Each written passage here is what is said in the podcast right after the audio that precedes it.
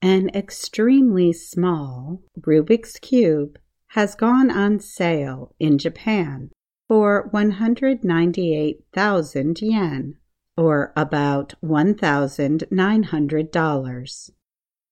Advertised as a super small Rubik's Cube, it was created to mark the 40th anniversary of the box shaped puzzle in Japan. The cube measures just 9.9 millimeters by 9.9 millimeters and weighs 2 grams. The puzzle is made of metal and comes with a box for its display, says Mega House Corporation, a business of Japan's Bandai Company. The Rubik's Cube is very small, but playable. People can buy it now and expect shipment beginning in December. Erno Rubik of Hungary invented the Rubik's Cube in the 1970s.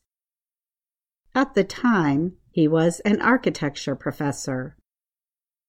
An American company, Ideal Toys, turned the puzzle into a hit product in the 1980s. It was an immediate hit in Japan, where more than 4 million were sold in the first eight months after it went on sale in July 1980.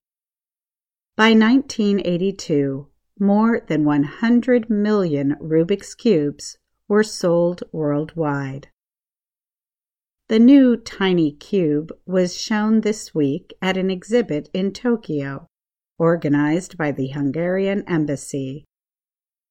The exhibit also includes an artwork made with Rubik's Cubes. The show ends on November 9th. Norbert Palanovics, the Hungarian ambassador to Japan, said he tells anyone who will listen about the Rubik's Cube. He said it represents the small, simple, but intelligent qualities of the country that he is so proud of. The Rubik's Cube is part of our everyday life, here in Japan, too, and inspires everyone, he said. I'm Katie Weaver.